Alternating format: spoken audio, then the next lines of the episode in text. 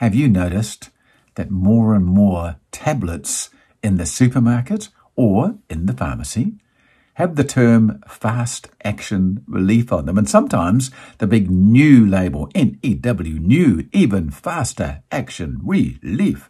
Faster than what, I ask?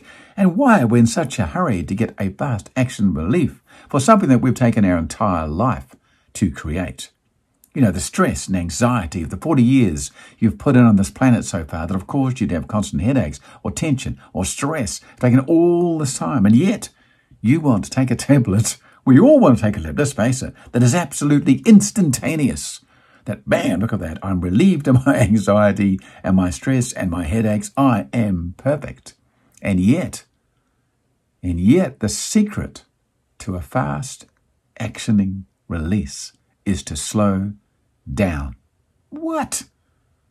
Hello and welcome to another episode of Speed. Short, powerful episodes of enthusiasm and determination. It's kind of funny calling it speed. Well, that's what I think it's called, isn't it? When we're talking about fast action relief. And yet the messages we give on here are often about slowing down or finding yourself or taking the time to become all that you were created to become to hang out with good people who will encourage you and mentor you and uplift you, to read fantastic books and watch motivational movies and go for a walk and exercise and breathe and look for the good in everyone. These are slowing down things for a fast action, long lasting relief. It's true, isn't it? I have a friend who was developing some memory problems. Uh oh, dementia was going on. He started to document it. Lovely guy, very busy, very successful business guy friend of mine and started to document this quite carefully about what was happening to his brain and how he was trying to fix it. But the key to him, I'm not saying it's the key to you, but the key to him was that he actually decided to walk away from his very stressful, high impact job in the, in the corporate world and to stop and to build stone walls. Build stone walls, yep.